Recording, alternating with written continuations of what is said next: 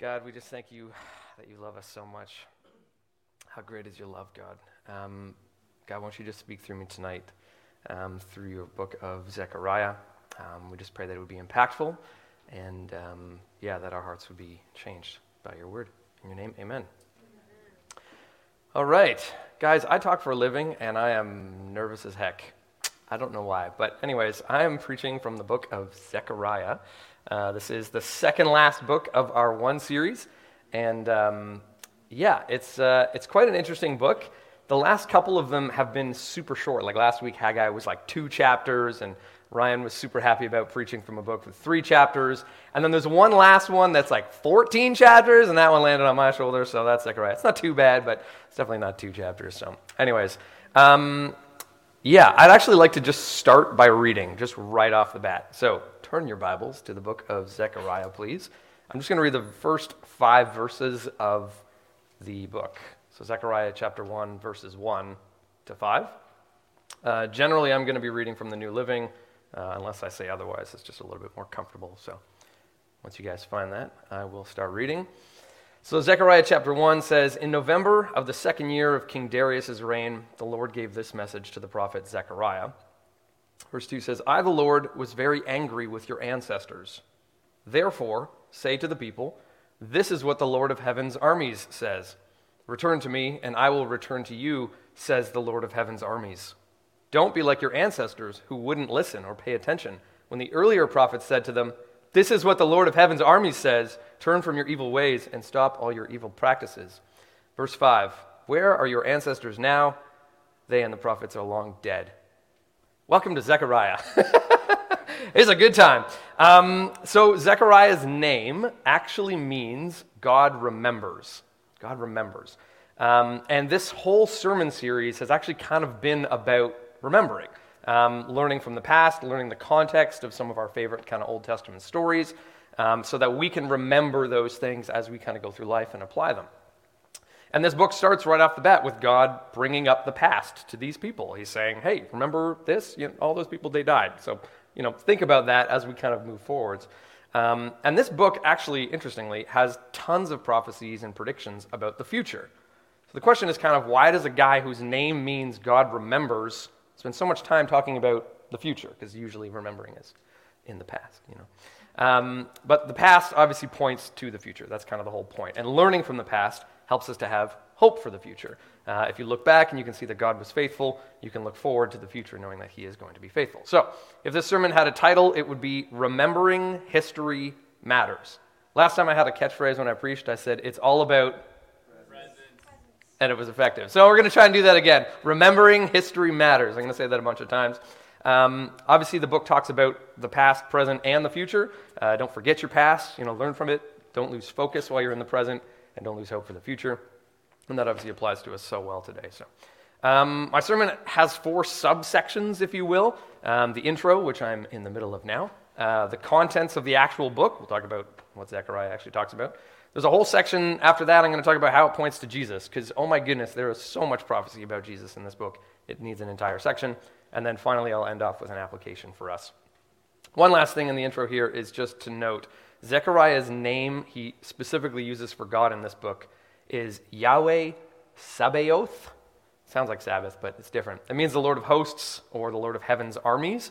Um, basically, the idea is that God is this divine king and he is working his divine will. He's commanding a great army to command his will. Obviously, a, a spiritual army of, of angels and stuff. We'll come back to that, but just wanted to introduce that. Okay, so context of the book. Raise your hand if you have been here for every single sermon of the one series. That's correct. So I'm just going to do a really quick recap. Um, David was the king of Israel, and his son took over Solomon, and Solomon built an epic temple. Okay? Then, after Solomon died, the whole kingdom split in half. You had this northern kingdom called Israel, and then the southern kingdom called Judah, which is where Jerusalem was, which is where that epic temple was. Okay? Eventually, the sins of the people were too great. You've probably heard this a number of times over the last couple of weeks. God allows the Assyrians to conquer the northern kingdom. 134 years later, so there's a big gap, uh, the Babylonians capture the southern kingdom. They're in exile for about 70 ish years, and in that capture, by the way, that epic temple is wrecked. It's totally destroyed, okay? So, um, as we've heard in the last couple of books, in the last couple of weeks, they are finally allowed to come back. This king named Cyrus, who's actually a great dude.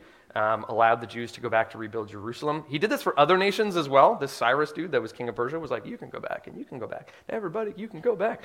Um, and we heard in the books of Ezra and Nehemiah, those are kind of the narrative books way back, like before the summer, of like the people kind of coming back. But during that time, you had these two prophets Haggai, who we heard about last week, and this guy named Zechariah. And Haggai was mostly concerned with getting the people back to building the temple, and his words were much more practical. They were like, listen, stop focusing on your own stuff, focus on building the temple. Um, Zechariah was a little bit of a different dude. Uh, he was a little bit more out there with some of his visions and some of his writings. So, um, so that's the context of the book. So we're in the same place that we were last week with Haggai. It's basically like Haggai puts the mic down, and then Zechariah is like, tap me in, and he just takes over right there. Okay, so the, the third thing in this intro is the state of the people. So Zechariah 4:10 calls it the day of small things. So it made me think of when we were on Zoom for small group in the pandemic. We would always log on and be like, "Hey, how was your week? Anything interesting happen?" We're like, "No." I mean, we just sat here all we didn't do anything, you know. And that was kind of where the people were. They were just sort of stuck. They had been divided, distracted, discouraged. Um, they'd been back in the land for like give or take 20 years. They had started rebuilding the temple, and it came to a stop. And they just kind of heard from Haggai, like, "Hey, this needs to get going." Um, they were in this awkward in between stage because they weren't under Babylon anymore. They got to come back home, but they still weren't their own country. They're still under this kind of Persian thing. Um, and so they're just in this in between stage. And so part of Zechariah's message is that God actually is still in control. Even though it feels like everything kind of is ruined and you're like, we're back, but it's not really the same anymore. And it's like, it doesn't matter. God is still in control of what's happening, which is why he puts a big emphasis on that whole Lord of Heaven's armies title specifically. Okay, Fourth part of the intro, and this is the last part of the intro, I want to introduce our main characters. So I'm going to read from the book of Ezra, chapter 5, verses 1 and 2. Uh, I'll let you turn there really quick. But the book of Ezra is a number of books back. Chapter 5, 1 and 2, says this At the time, the prophets Haggai and Zechariah um, prophesied to the Jews in Judah and Jerusalem, and they prophesied in the name of God of Israel, who was over them. Verse 2 Zerubbabel, son of Shealtiel, and Joshua, son of Jehozadak, responded by starting again to rebuild the temple of God in Jerusalem. The prophets of God were with them and helped them. So, there's three pairs of dudes that we need to kind of know about in this context. There's Ezra and Nehemiah, which again, those were the guys that kind of wrote the historical narrative. Ezra was more focused on rebuilding the temple, Nehemiah was about the walls. Fun fact Ezra wrote the book of Chronicles to remind the people of their big epic history. Why? Because remembering history matters. This was important to get these people recharged. Is like, look at your history so that you can look forward to the future. So that's Ezra and Nehemiah. Then you have Zechariah, the guy I'm preaching from his book, and Haggai, who we heard about last week. They also have their own books of the Bible. They were prophets. Um, again, Haggai was focused on getting the temple built. Zechariah was born during the Babylonian exile. He was of the priestly uh, descent. Um, other fun fact Zechariah is a super common name in the Bible. So, John the Baptist's dad is named Zechariah. It's not this guy. There was a king of the northern kingdom named Zechariah. Not this guy. It's like John. There's just like 50 of them. It's just a thing. But then there's these other two really important characters. And I actually would love to invite my two special guests to come up. And they are going to represent the two main characters of this book. So, I'm going to have my son David represent this dude named Zerubbabel. Zerubbabel, very good. And then uh, Travis here is going to be Jeshua or Joshua, depending on which translation you are. I- am fine with either. Doesn't really matter, it's the same name. Um, so let me introduce our two main characters of the book of Zechariah. We actually heard about these guys last week in the book of Haggai, but these are like the main characters of this book. So I just wanted to introduce them. Okay, so Joshua, son of the pastor, we made him the high priest. Uh, high priest, this is the guy, not the guy that led the people around the Battle of Jericho. That's like thousands of years before. This is just a guy. His name is Joshua. He's a high priest, okay? This guy, is Zerubbabel, is from the line of David, which is why I chose him for this role.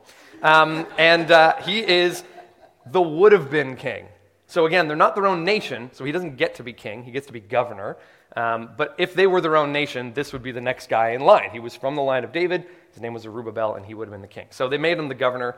Here's your fun word of the day, new word, okay? A monarch, while in exile, is called an exilarch. There you go. Useless information of the day. Okay, he was also born in Babylonian exile, just like Zechariah, and that's actually what his name means. Zerub, seed of Babel, Babylon. Seed of Babylon. Dude, okay? So, we will come back to that. Main characters, y'all may take a seat. Just keep your signs with you, and I'll call you up multiple times. Okay. So that's our intro. Oh, I didn't start a timer. I have no idea what time it is. Okay, cool. We'll keep going. Uh, there are three sections of this book. 28 minutes late. Oh, laughing. Okay, there's three sections of the book. So the first six chapters um, is the nine dreams or visions. So they're visions, but he had them at nighttime. So I would call those dreams. Um, then in the middle of the book, there's this conversation about fasting, which arguably is super important to this book. And then at the end, there's two more oracles or visions that are very future based. Okay? So let's start in part one, uh, talk about the nine dreams. Obviously, I don't have time to go through all of them and all of the details of them. Thing that you should know, of course, is their dreams. So they're wild and crazy. And um, yeah, the um, Bible Project video does a good job of just presenting how ridiculous they are. But I just wanted to couple, highlight a couple of things. So um, it takes place, uh, he's hearing these dreams in the second year after King Darius. So that's the next guy after King Cyrus that let them come back. It's, it's another dude. Um, and after that intro we read earlier, that's like, don't be like your ancestors, the dreams start. Um, and they're about all three tenses past, present, and future. They're just sort of all over the place. They're also hilariously explained at every step. Okay, so every vision goes like this there's an angel beside Zechariah. And the angel's like, What do you see? He's like, Oh, I see this thing. The angel's like, What do you think it means? He's like, I don't know. What does it mean? Angel's like, You don't know what it means? He's like, I don't know what it means. They're like, It means this. He's like, Oh. And then he's like, What do you see? He's like, I see this. What does it mean? You don't know what it means? Well, no, I don't know what it means. What does it mean? Well, it means this. And every single vision is fully explained, which is wonderful because we don't have to guess what it means. Fully explained. It's obviously super weird stuff, but helpfully explained. I'm just going to highlight a couple of them. So, the third vision is about a man measuring Jerusalem. He's got this thing and he's measuring to see how big Jerusalem is. And Zechariah 2, verse 4 says, Jerusalem will someday be so full of people, there won't be room enough for everyone. Many will live outside the city walls. Wait a second. We live outside of the city walls. Fun fact. Okay, fifth vision is a really big one, which I will come back to again later. But it's basically a dream about a golden lampstand or like a menorah thing. And in the middle of that vision is a very famous verse, arguably the most famous verse out of Zechariah.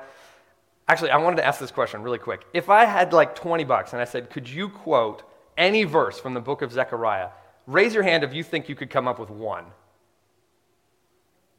Most people can't, just Ryan. Okay. That's fair because this is the thing. Like, we don't really talk about Zechariah, but this dude is so. Anyways, it's amazing. Okay. This is the word of the Lord to Zerubbabel. Not by might, nor by power, but by my spirit. Raise your hand if you've heard that verse before. Classic verse. But we never think about this Zechariah dude, whoever the heck he is. But, anyways, we'll come back to that. Ninth vision um, is a little bit different from the first eight. It's in a more of a public setting. So it's still a vision that he's having, but in the vision, he's imagining other people see this thing. Um, and uh, I need my two volunteers up for this one really quick. So, in the instructions, God says to Zechariah, Gather all the gold from the people and make a crown. Okay? Get all the jewels and stuff like that and make a crown and put it on the head of whose head do you think it should go on? The king. Well, actually, he says, put it on the head of the high priest. And he's kind of like, that's weird. Why are we putting it on this dude's head? This is the would be king, right? But he says, put the crown on the head of this guy. Okay, thank you. You guys can sit down. Confusing point, but the conversation. Then we get into the fasting conversation in the middle of the book. And this is um, an important break from the visions. Snap back to reality. Oh, there goes gravity. It's an important wake up call about uh, religion, arguably. So here's the interaction, okay? The people come to Zechariah and, uh, and they're like, listen, man, we've been fasting for about 70 years because the temple was destroyed. We had just been fasting because we're mourning that, right? It makes sense. It was an epic temple. Um, now we're back. We're rebuilding the new temple. Should we keep fasting? Right? Seems like a valid question on the surface. God answers in a couple of ways. The first thing he says is, Yeah, you were never really fasting for me in the first place. You were kind of doing it for yourselves. Seems like there's like a little bit of self righteousness going on there. We're like, Oh, the temple. He's like, If you had just listened to me in the first place, the temple wouldn't have been destroyed. You know, kind of calls him out on that. His second answer is, Stop oppressing the poor. You're like, What heck does that have to do with fasting for the temple? Zechariah chapter 7, verses 9 and 10 says, This is what the Lord of heaven's army says Judge fairly and show mercy and kindness to one another. Do not oppress the widows, the orphans, the foreigners, and the poor. Do not scheme against each other. Let me translate that to modern times. Should we be doing church this way or that way? Should I like practice my religion like this or should I do it like that? And God's like, hey, stop oppressing the poor. It's pretty, pretty specific. We like to pretend that there is a difference between ignoring the poor and oppressing the poor, and I would challenge that there might not be. So let me ask a pointed question. And I'm, uh, I'm asking myself the same question. I'm not standing on any sort of high ground here. If Jesus was a homeless person in your town, if Jesus came back, not for like the second coming, but like a one and a half coming, like just like a secret appearance, and he showed up as a homeless person in your town, would you even notice him? I can tell you right now, I wouldn't. I either wouldn't see him because I'm not around people that are homeless, or if I saw a homeless person, I'd be like, oh my gosh, this is awkward, and I wouldn't look. And this series has just shown me that God is such a social justice warrior. He hates injustice. He is so angered by wealthy people oppressing the poor. Every time the people in the Old Testament were sinning, it was like there was two things, idol worship and injustice. That was all God ever cared about, and that's all he's ever talking to them about. Usually it's both things, actually. They're often tied together. So I would love to read a very pointed part of Scripture from Matthew 25. I don't know if we have it on the screen or not, but I'm just going to start reading. Matthew 25 from verse 31. When the Son of Man comes in his glory and the angels are with him, he'll sit on his glorious throne. The nations will be gathered in his presence, and he'll separate people like sheep from goats. He'll place the sheep at his right hand, goats at his left. And the king will say to those at the right, Come, you who are blessed by my Father. Inherit the kingdom prepared for you from the creation of the world. For I was hungry, and you fed me. I was thirsty, you gave me a drink. I was a stranger, and you invited me into your home. I was naked, you gave me clothing. I was sick, you cared for me. I was in prison, and you visited me. And these people will reply, when did we ever do that? Right? When were you? We never saw you when you were hungry or thirsty. And the king will say, I tell you the truth. When you did it for the least of these, you were doing it for me. And then he'll turn to the other people and basically say the opposite. You know, away with you. Um, I was hungry and you didn't feed me. And they're going to say, When did we even see you hungry? And he said, I tell you the truth. When you refused to help the least of these, you were refusing to help me. It, the Bible can't be any more clear about the importance of justice and social justice. It's not a topic that we can ignore. And I am so happy that for Christmas this year, we are doing this whole Meet the Need campaign. Literally, the verse that was on the slide that we were like, I think there's a verse for it. That's the verse for it. Is we are like, when I was hungry, you fed me. That's what we need to do. Citygates.ca slash meet the need. We, we got to jump on this, guys. It can't be an optional thing, okay? Okay, and move on from that slightly. So, the second chapter in this middle section about fasting, because remember, God was like, eh, you weren't really doing it for me in the first place. Stop oppressing the poor. The third answer is, I freaking love you. That's his, that's his third answer. Seriously, the first, he's like, the future is going to be so much better. You're going to have peace. You're going to be a blessing to other people, which is, you know, Abraham's promise. The people are going to be a blessing. Uh, Zechariah 8 6 says, This is what the Lord of heaven's army says, again with that name. All this may seem impossible to you now, because you're a small remnant of God's people. But is it impossible for me? Think about their situation. They've gone from one oppressor to another that's like slightly nicer, but they're still under the control of another nation. God's like, it's going to get so much better. And they're like, you sure? You know? And God's like, Is it impossible for me? Which is a rhetorical question, because obviously nothing is impossible for God. Okay, so that's that middle section. And then the final section is these two big oracles about the future. Um, it's written way later, like 35 years later. So Zechariah is much older and he writes these down. They are insanely wild. Like the first section is weird, this section is crazy. Um, there's an interesting theme here that happens when there's a lot of promise of the Messiah. So the two oracles is basically a lot about Jesus' first coming and a lot about Jesus' second coming. There's more in there, but that's generally what's going on. And there is such an ambiguity between God returning and this Messiah showing up, which to us as Christians, we're like, right, because Jesus is God, right? We make that connection now. But remember, this is like 500 years pre Jesus. So, pointing to the Trinity, Jesus is both fully man and fully God. The first oracle starts by saying God's going to eliminate the threat from the enemies. He lists specific nations, which interestingly were never world powers. So, he doesn't list Persia, he lists all these other little countries around. Um, and he actually deals with these nations in two ways, which is really interesting destruction, of course, but also redemption and transformation of outsiders and bringing them into this kingdom. You see that all throughout this book of Zechariah. We have to remember that it's like we're like, okay, because we're not Jews, we're brought into the kingdom by Jesus. As Christians, we often think, oh, yeah, that's no big deal. But to them, that was like, they couldn't possibly fathom people on the outside wanting to come into their, to their kingdom and worship their God. So Zechariah 9 7, 9 7 says, Then the surviving Philistines will worship our God and become like a clan in Judah. The Philistines of Ekron will join my people, as the ancient Jebusites once did. And this section also has a ton of prophecies about the coming Messiah, as I mentioned. We'll get into that in the next section. Uh, the last section of chapter 9 amazingly predicts the Greek Empire like 200 years earlier, like before Alexander the Great. It's crazy. There's a whole side thing. I'm not going to go into that. But um, yeah, other kingdoms ended up still ruling over the Jews, obviously, but their city was never destroyed, which God said, I will guard my temple, uh, Zechariah 9 8. So. Um, and then in Zechariah 11, it actually predicts the fall of Jerusalem after they reject their shepherd.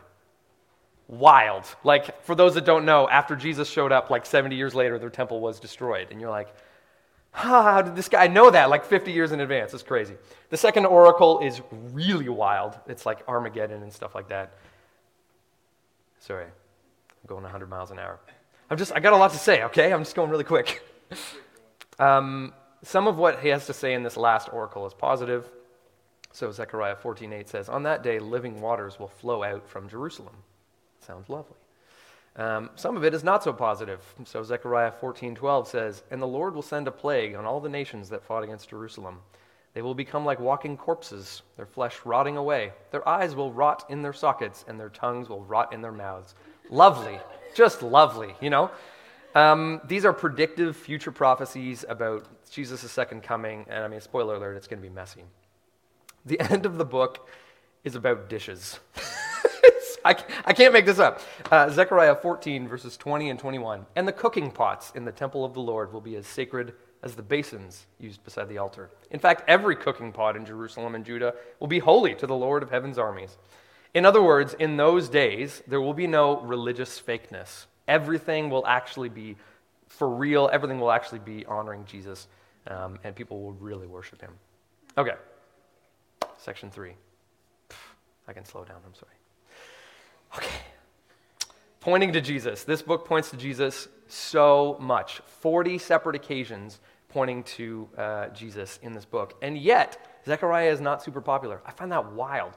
Um, it's not the most amount of prophecies about Jesus, Jesus of any Old Testament book, but I think like per chapter, it's like the most, like it's most frequent kind of thing. There is just prophecies galore. Um, quick point on the prophecies. I, I just feel like we so often will subconsciously dismiss the prophecies because it's something way in the past predicting something slightly less further in the past. So something 2,500 years ago is predicting something 2,000 years ago. And we're hearing about it and we're like, well, yeah, everyone knows that, you know. And it's like, but they didn't. They were before that. They didn't know that, you know. Um, I can't predict things. The weatherman can't predict things. Let's not dismiss somebody predicting a specific person 500 years before they showed up. It's wild. Okay, so there's seven obvious references I just want to touch on. Um, they're just blatant. Um, Zechariah 3, verse 3, talks about taking away our sin. So uh, uh, Joshua, Joshua is standing in this vision, and it says, verse 3 says, Joshua's clothing was filthy as he stood there before the angel. And so the angel said, Take off his filthy clothes. And turning to Joshua, he said, See, I have taken away your sins, and now I'm giving you these fine new clothes. I don't have any clothes for you, bro. I'm sorry. Um, an obvious reference to Jesus taking away our sins. Uh, thank you. You can sit down. Uh, Zechariah 9 9 talks about riding on a donkey. So rejoice, people of Zion. Um, look, your king is coming to you. He's righteous and victorious, humble, riding on a donkey. And we're all like, oh, yeah, Jesus rode on a donkey. That's so cool. 500 years before he did it. This is a prediction, it's so specific. Um, note that this was actually not unusual for a king to ride a donkey. I didn't know that. Um, it was more just the type of king to be expected. So, a king that's like, we're going to conquer all the nations, they would show up on horses and chariots. And the king that was like, I just want to be among the people, he would show up on a donkey. So, it was more setting the tone with the donkey. Um, okay, Zechariah 9:11 says, "Because of the covenant I made with you, sealed with blood, I will free your prisoners from death." Covenant, obviously sealed with blood, free prisoners. Can't really get any more obvious than that.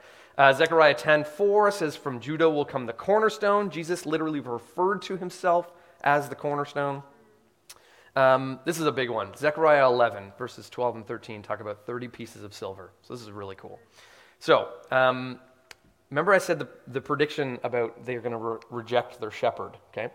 So, Zechariah 11 says this And I said to them, If you like, give me my wages whatever I'm worth, and only if you want to. So they counted out for my wages 30 pieces of silver. And the Lord said to me, Throw it to the potter, this magnificent sum at which they valued me. That's sarcasm, by the way. It's in the Bible, okay? Um, so I took the 30 coins and I threw them to the potter in the temple of the Lord. Let me read from Matthew 27, verses 3. Uh, when Judas saw that Jesus was condemned, he changed his mind and brought back the 30 pieces of silver. That's what he betrayed Jesus for. Said, I've sinned by betraying innocent blood. They said, oh, We can't deal with this. And he threw it down and left. So the chief priests are like, Well, we can't keep this money. It's blood money. How do they have that self awareness? Anyways, so they took counsel and they decided to do what? They bought a potter's field as a burial place for strangers. Now listen to this, verse 8. Therefore, that field has been called the field of blood to this day, and it has fulfilled what has been spoken by the prophet Jeremiah, saying, And they took the 30 pieces of silver, the price on him. It was literally Zechariah. Poor Zechariah literally gets misquoted in the Bible as so apparently it was written on the same scroll as Jeremiah. But man, Zechariah, he's super popular, but yet super unpopular at the same time. Okay, two more obvious references, because I said seven. Zechariah 12:10. They will look on me, the one they have pierced. How many of you have heard like half of these? Like these, I've heard these a zillion times, never realized they were all coming out of the same book. Um, these happened in fulfillment of the scriptures that not one of his bones will be broken, and they will look on the one they have pierced. That's from the book of John. Final of the seven obvious ones is Zechariah 13:7, which is literally quoted by Jesus on the night of his betrayal. Strike down the shepherd, and the sheep will be scattered. Again, I've heard that a hundred times and been like, man, Zechariah, you were the man. You've got so much of these. Okay, so those are the obvious references, but that's not actually the big prophecy in this book. Okay, there's this one overarching theme, which is why I have these two dudes. So I need these two dudes to come back on one stage if you could, please. The important prophecy about this future Messiah is that he is going to combine multiple roles into one person high priest and king, okay?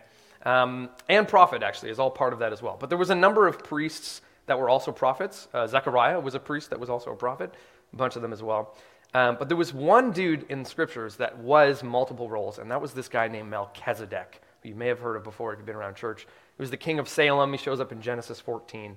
Um, and it says he was the king of Salem, but also a priest of the Most High God. Uh, Psalm 110 references this dude again, says, You are a priest forever in the order of Melchizedek. So, this idea of this guy, who we know almost nothing about, but the main point of him was that he was both a king and a priest. Hence, Zerubbabel and Joshua. So, their roles are prophetic. And Zechariah in this book multiple times says, Hey guys, your roles are prophetic. They're pointing forwards to a dude. Um, which is mind boggling for the people at the time. You may be used to wearing multiple hats, right? When people are like, Brian, what do you do for a living? I'm like, I don't know, like 10 things. Like, there's just a lot. It's not a one kind of a job, you know? Um, but being a king and a priest at the same time was a big no no, okay? In, in thank you, David. in Second Chronicles 26, there was a king that tried to be a priest. So the king goes into the temple to try and do the priestly duties, and he just instantly comes down with leprosy. You're like, okay, don't do that. Got it. Don't cross these rules. Um, and obviously, again, you know, obvious to Christians in hindsight because remembering history matters. But it was important for these guys to see that this was a big thing. So Zechariah 3, verse 8 says, Listen to me, Joshua the high priest, and all you other priests. You are a symbol of things to come. Soon I will bring my servant, the branch. Okay, so there's some young people in this room. You guys ever seen the movie Trolls? Okay, we're not talking about that branch. Okay, it's a different person named Branch. Uh, reference throughout the Bible, Isaiah 11:1 says, "They shall come forth as a shoot from the stump of Jesse, aka David from the stump of Jesse, um, and a branch from his roots shall bear fruit." So the stump of Jesse, of course, is the king of David, which is king of lineage. Uh, but Zechariah 4, coming back to that golden lantern story that I mentioned earlier. So the story says that there's this golden lamp, there's a, a seven wicks on it, and all this stuff. But it also talks about the fact that there's two olive trees beside it. And of course, wonderfully for us, Zechariah's like, hey, what do the olive trees mean? And the angel's like, what, you don't know what they mean? He's like, no, I don't know what they mean. He says, well, let me tell you. And he says, they represent my two anointed ones, Joshua and Zerubbabel. And they are both flowing, these two olive trees are flowing olive oil, oil, flowing into a lantern, because that's how you run a lantern. And the oil represents the Spirit. And remember, in the middle of that passage, talking about the two olive trees and this lantern, is this famous verse that says, Not by might nor by power, but by my spirit. The oil coming from these two dudes, okay? Fun fact olive trees grow really slowly. Like, unlike the way that I'm talking right now, really slowly, okay? They take years before they reach fruitfulness. And that's kind of like God's plan right? Over centuries. These two dudes are like, you're pointing forward to someone 500 years later, like a long time, right?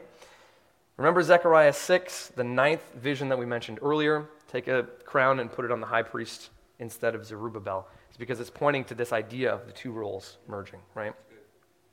Now, listen to what the actual scripture says. I just said it references the two. Let me tell you what it says. Take the silver and gold, make a crown, put it on the head of high priest Joshua, son of Jehozadak. Tell him, this is what the Lord Almighty says Here is the man whose name is the branch, and he will branch out from his place, and he will build the temple of the Lord. And you're like, well, they, they, they are building the temple already, but this branch person is also going to build the temple. And it is he who will build the temple of the Lord, and he will be clothed with majesty and sit and rule on his throne. Again, we're talking about this priest person is pointing to someone that's going to sit on the throne. He's wearing his crown. It's confusing to them.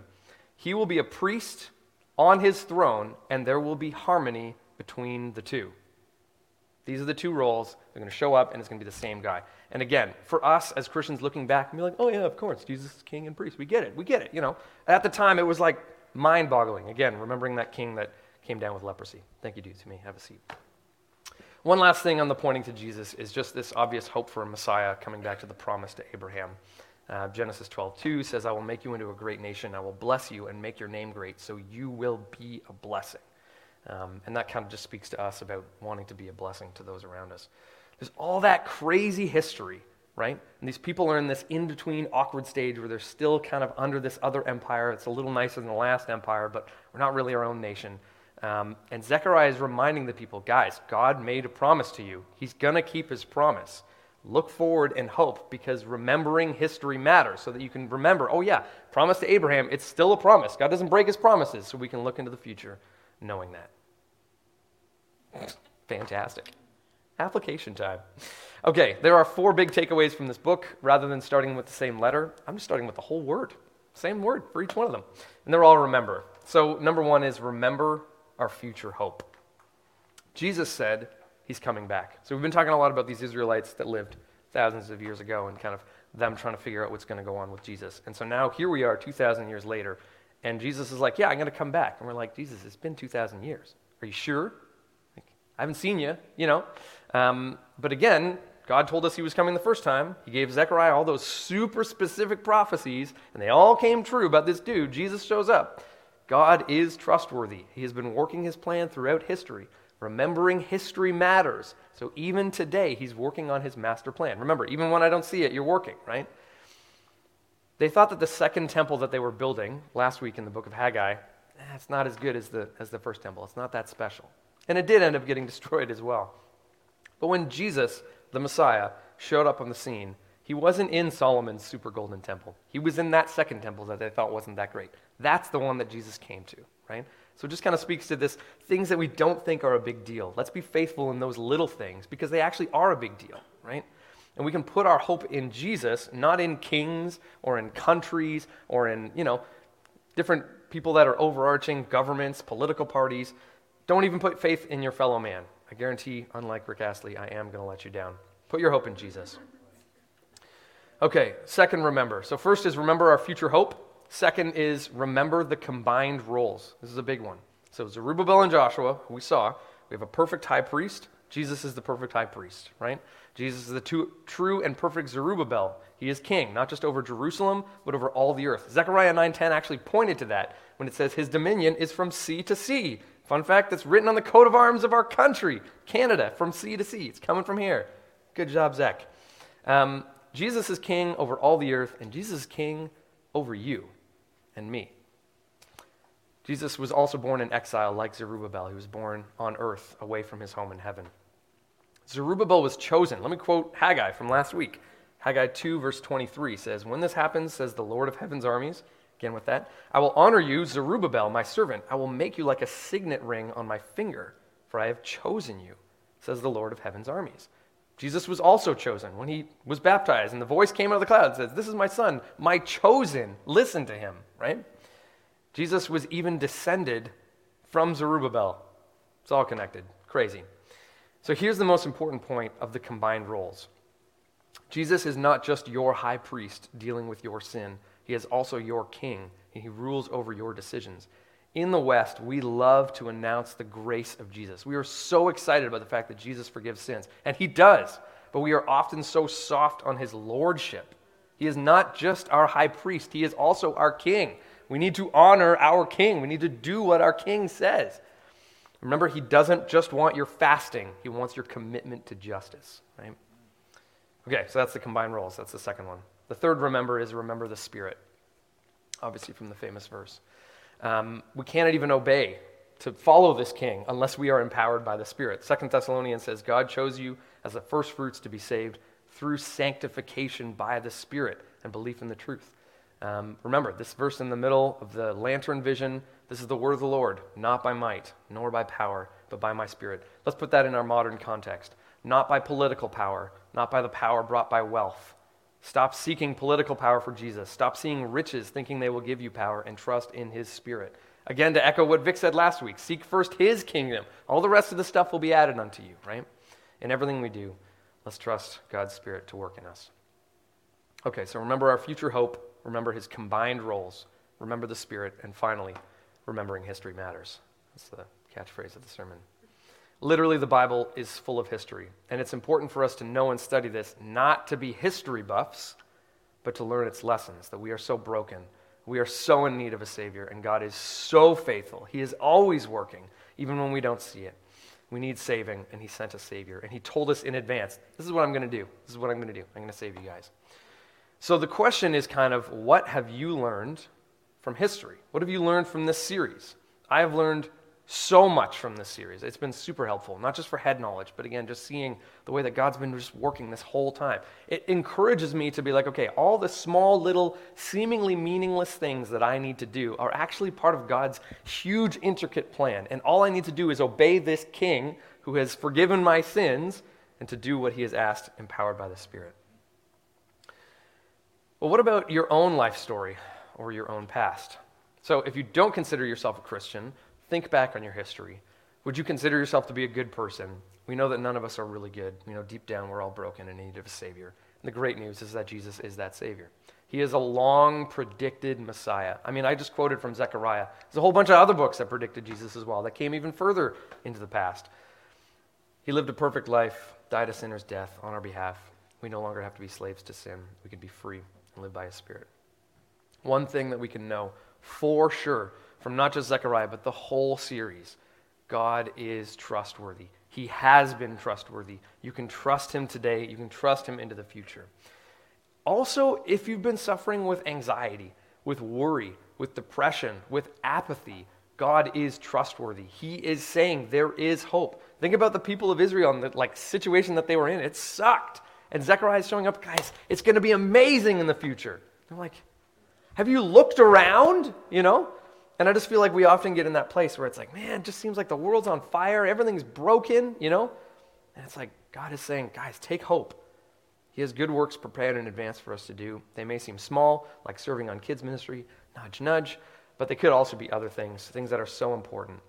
Remembering history matters because we need to remember that God is trustworthy. Let me just pray. God, we thank you that you are so trustworthy. You are God that we can trust. We can look back at history. We can look back at this scripture that you have given to us, and we can know that you have provided these scriptures for us to be reminded of how faithful you are, that you care so much about us, that you sent your son to die for the people that rebelled against you. It seems like a ridiculous love, but you love us so much. God, help us to be reminded of that. Won't your spirit just empower us in our day to day walk, in our every interaction? High Priest Jesus, won't you just forgive us of all of our missteps and all of our screw ups? And King Jesus, God, command us, tell us where to go. We want to follow and go where you want us to go. I just want to pray this, um, this uh, lyrics from this worship song. Spirit, lead me to where my trust is without borders. God, let me just walk on the waters wherever you would call me, places that are ridiculous, that seem to make no sense. Let me just go where you want me to go. Take me deeper than my feet would ever wander on their own, so that my faith would be made stronger in the presence of my Savior. God, won't you just be with us as we go about our week? Empower us, Holy Spirit, to do your work. No matter how small it may seem, we know that you are a trustworthy God, a God that can be trusted. So we look to you for that.